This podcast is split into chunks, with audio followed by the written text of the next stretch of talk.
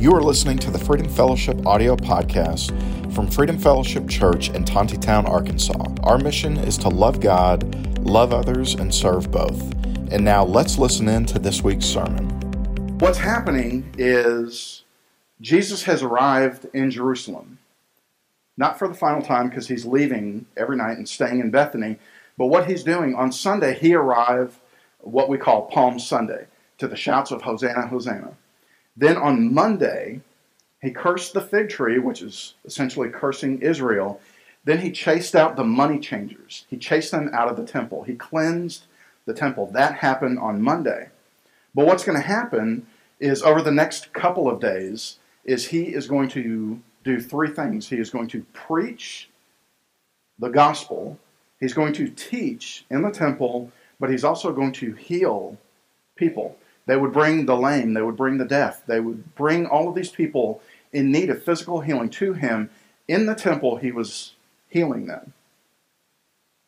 His teachings were threatening to those who were the religious leaders, the religious Jewish leaders of the time. What he was teaching was contradicting what they were teaching.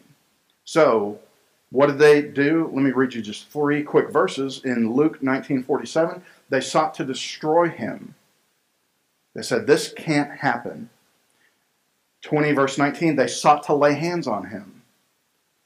And then Luke 20, 20, they sent spies in to listen to what he was teaching in order so that they could catch him and be like, aha, see, this guy needs to die. Like I said, what we're going to look at next week, or in two weeks, is going to be the parable of the landowner or the parable of the wicked servants. But what we look at today is going to set that up. So let's go ahead and look at Luke chapter 20, starting in verse number 1. We're going to look at uh, verses 1 through 8 today. It says, One day, as Jesus was teaching the people and preaching the good news in the temple, the leading priests, the teachers of religious law, and the elders came up to him. They demanded, By what authority are you doing all these things? Who gave you the right? Let me first, let me ask you a question first, he replied. Did John's authority to baptize come from heaven, or was it merely human? They talked it over amongst themselves. If we say it was from heaven, he will ask us why we didn't believe John. But if we say it was merely human, the people will stone us because they are convinced that John was a prophet. So they replied that they didn't know. And Jesus responded, Then I won't tell you by what authority I do these things. See, what happens is Jesus catches them. As any good Jewish rabbi, they teach by asking questions. I know uh, a lot of us were taught don't ever answer a question with a question, but that's exactly what was happening here. He asked them that question. He said, Riddle me this. John the Baptist going around doing his thing, was that from heaven or was that from man? They were like, Ooh, ouch. They knew that they would be in trouble if they truly said what they thought, which was the whole thing phony baloney. Luke, our author, our human author, does a great job of really bringing to prominence the life and ministry of John the Baptist. Luke is the only one who records that Luke, that Luke, John the Baptist, his entire family, starting with Zechariah, his mother Elizabeth, and even John the Baptist, when he was in the womb, all three of them were filled with the Holy Spirit. See, Luke does a really good job of, of making sure that John the Baptist is very prominent in his role of being the forerunner to Christ. He's not Christ. John even said, Nope, not me. He's coming. But his message was a baptism of repentance for the remission of sins. If you look at Luke uh, 3, I believe, it says exactly that. A baptism of repentance for the remission of sins. In other words, Get your heart right. The Messiah is coming. You need to understand your own sinfulness. You need to get your head around that, and you need to repent. You need to be water baptized. Now, is the baptism itself doing the impartation of grace that allows that to happen? No. Baptism is a symbolic gesture, it is what happens in the heart.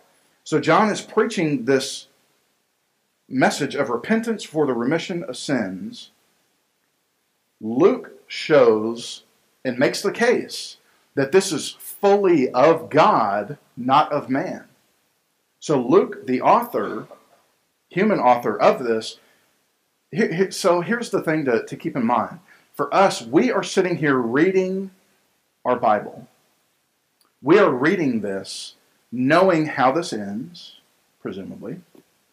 We are we are kind of the fly on the wall.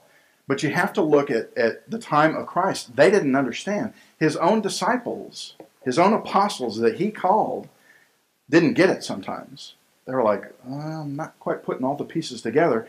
You and I, we have all the pieces put together. But at the time, they didn't. But Luke, what he does in his gospel, he makes the case that this is fully of God, not of man.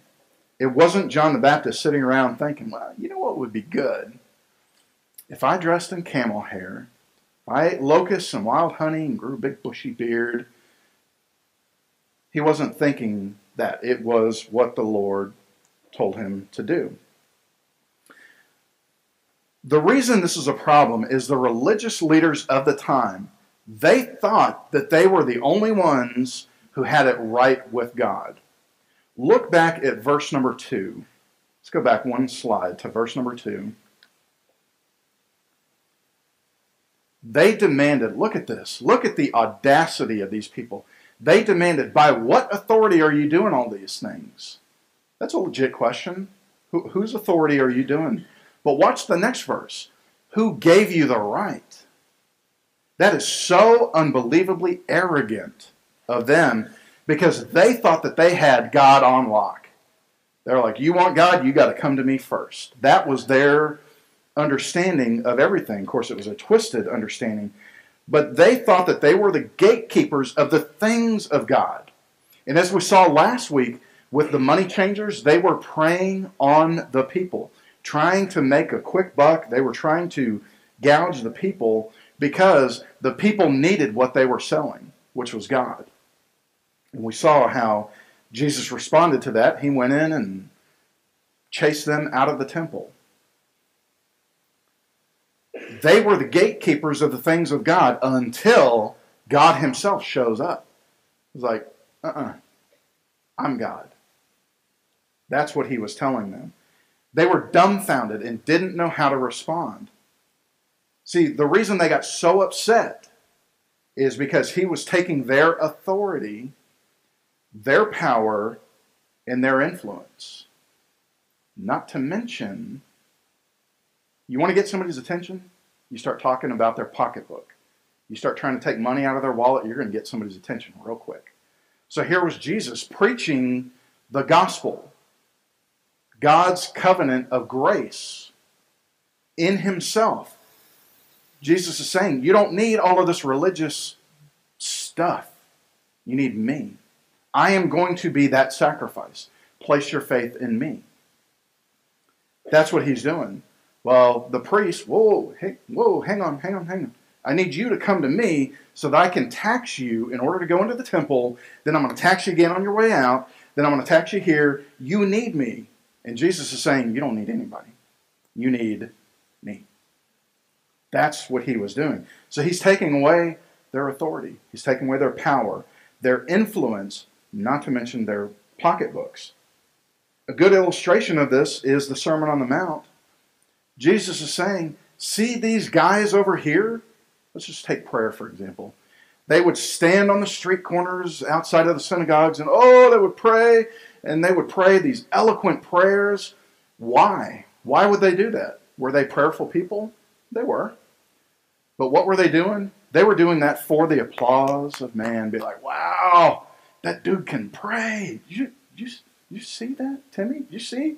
Oh my gosh, that guy can pray then that guy who's standing up there praying is like, oh man, who has the best prayers in the land and who has two thumbs? This guy. That's what he, he was getting puffed up. He was, yeah, people need me. But Jesus just punches a hole right through that and says, You don't need to be like that dude standing on the corner. You need to go privately and pray to me because it's a heart to heart prayer. Really, spirit to spirit prayer. You don't need all of this stuff. You need me. That's what he was telling them. So the people believed that John the Baptist was a prophet. In fact, in Luke chapter 7, Jesus refers to John the Baptist as the greatest prophet. You mean better than Jeremiah? Better than Isaiah? Those are the words of Christ. Why? Because John understood that the Messiah, the Redeemer himself, was coming. See, back then, back in Isaiah's time, redemption was, they, they thought of it a little bit different. They thought redemption for Israel. But John understood that Christ coming, this new covenant, would be personal, not for a country. So, what ended up happening to John the Baptist? Herod Antipas cut off his head. John was out there preaching this baptism of repentance for the remission of sins, and he ended up getting killed because of that. So, this is a very, very short passage of Scripture. I always joke with Nate about this. So we ask the question so what? That's a good passage of Scripture. So what? See, when we read the New Testament, we know who Jesus is, but at the time, many of the people didn't. We know that Jesus had power and authority in his earthly ministry. He was fully God and fully man. We know that. We know that in Luke chapter 4, he cast out demons, and the people said, What authority and power this man has to cast out these demons, and they come out of him. What power and authority he has. In Luke chapter 5, we find out that Jesus had the power to forgive sins. He said that to the paralytic. He could have just said, Here, your leg's better. Get up. But what he did was he said, Get up, your sins are forgiven. Now arise and walk. That blew everybody away. Because why is that important? Only God had the power to forgive sins. See, Jesus showed up, and slowly as we go through Luke's gospel, we are seeing the revealing of the Christ. We know who he is, but at the time, if you put yourself in the position of Peter, for example, you're like, okay, well, he's claiming to be Christ, and I'm there at the transfiguration. I'm starting to see this unveiling. But for us, we know that, but we are reminded of this. We know that just by his words in Luke 7, he healed the centurion's servant. Just by his words. In Luke chapter 8, we have the woman who risked her life to crawl through that crowd just to touch the hem of his garment. Enough to where Jesus, who had this power and authority, was like, Whoa, power just came out of me. Who was that? That's the kind of power that he had, not to mention his authority. Also in Luke 8, he calmed the storm on the Sea of Galilee the apostles who were in the boat with him are freaking out. They're like, oh my gosh, what are we going to do? He stands up and he said, Peace be still. And that storm stopped immediately. Why is this so important to us? Only God has the power to calm the storm. You couldn't get a magician, you couldn't get a, you know, whatever, a fortune teller somebody to stand up and, you know, try to stop the storm. Only God had the power to do that. The religious leaders knew that Jesus had power and authority. In fact, they even accused him of getting that power not from above, but from below. They accused him of the power of Satan, which is how he's doing all of these miracles. They accused him of doing that. Jesus is the Lord with power and authority. These guys, these religious leaders, were questioning his power and his authority. Saying, okay, are you really from, from God? Or are you just kind of doing it on your own? Not only did Jesus demonstrate and have that authority and that power, but he also taught. He taught that the kingdom of God is at hand. He taught kingdom principles, kingdom principles that we can take to the bank. But he gave us those with an earthly application so that our peanut little sized brains can understand it. We can understand some of these parables that he teaches because he's teaching us that kingdom truth, that thing that you can take to the bank. He taught us that with an earthly application. And see, what was about to happen is Jesus was about to become God the Father's perfect sacrifice later that week. The reason he did this, God sent Jesus because he loved us. He loved us so much that he sent Christ to die on our behalf. He did this in order to bring us, you and I, as well as these religious people, Christ died for them to be back into fellowship with the Father if we choose to do that. See, Jesus had the power and authority, but he didn't just do miracles. He taught God's kingdom, and he taught God's standard to every single person, including us, but not everybody's going to listen. Not everybody's going to hear it and say, you know what, I need to do that. Oops, I was wrong. That was my fault. I will fix that, go back to God, and be good. But here's the other thing. As we go through these sermons, as we go through Luke's Gospels, there is a lot that we can pull out of this. Tom is excellent at pulling out the application factor. Eric and I kind of tend more towards the teaching side. Which one is better? The answer is yes. They're all better. Tom would beg to differ, but but there is application that we can pull out of this. So today, when they question Jesus' authority, his power, what can we pull from that?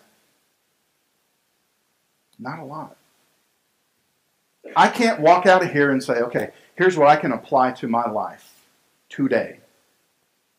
Other than to reiterate that Jesus had power and he had authority, there's not a lot that we can do that. But here's the dirty little secret that's okay. Because it's not always what do I get out of it. You see, for us, the reason we come to church, yeah, it's to see everybody's smiling faces. Yeah, that's part of it. Yes, it's to get coffee. Yes, it's to pray over Operation Christmas Child boxes. It is those things. But most importantly, it is to worship our Lord and Savior Jesus Christ. We worship Him for who He is, not for what He does for us. So when we look at this and we ask ourselves, and it's okay to ask ourselves, okay, what, what can I learn from this? The only thing that we're going to learn today Jesus is the Lord. Whether we like it or not, He is the Lord. When we surrender to Him, He becomes our Lord. See, there's there's a often mis, uh, misstated, and I think with, with good intentions. People say, "Have you made Jesus Lord, Lord of your life?" I've asked people that before. When I really started thinking about that, I don't make him anything. I don't know who I think I am. I don't make him anything. He is Lord. The better question is, have you received him as Lord? Have you surrendered and said, Lord, I cannot do this on my own. I can try, I can wish to be in the presence of the Father, but I can't. I am too unrighteous. When we place our faith in Jesus, when we say, You were God's perfect sacrifice, you met God's, God the Father's standard. I fall way down here, but you were here. God's wrath was poured out on him. That wrath that we deserve. Each and every one of us, and I think that's a, just my opinion, I think that's something that kind of gets lost in the shuffle. For our sinful, let's just say my sinfulness, for my sinfulness, God has every right to pour his wrath out on me, and I deserve every bit of it. God's wrath, his hatred for sin, should be poured out on me. But what Jesus did was he did it not just for me, but for Jesse Paschal too. He said, I am going to pour my wrath out on my son because I love you that much. So, God's wrath is a very, very real thing, and it, it, was directed at Christ. It was poured out on him. He did that because he loves us. So now our response is to surrender and place our faith into Jesus Christ. There is one way to heaven. If you watch Oprah, there's multiple. There's not. There's one. There is one way to heaven. That is through the Son. We can't work for it enough. We can't earn it. It is God's gift of love and grace towards us. Romans chapter 10, verses 9 and 10 says that if you believe in your heart and confess with your mouth the Lord Jesus, you will be saved. It is that simple. You ha- it starts with your heart. We need to hear who Jesus is. That's why sermons like these, where it is just simply His word going forth, when we see who Christ is, that's that's what needs to click in our heads. It's not us, you know, trying to do anything fancy. It is just simply looking at Jesus, admiring him for who he is. He is the one with power and authority. Romans 10, 9 and 10 is believing in that. Now I'm going to ask John and Tracy and the rest of the worship team to come back up. But it starts by hearing the Word of God. I've heard who Christ is. Now, I need to believe in my heart, not just say, well, I believe in God. Because if you would have asked me at 23 years old, are you a Christian? Yep. I'm not a heathen. I'm not that. But was I following Christ? No, I was not. It took me 28 years to come to that point.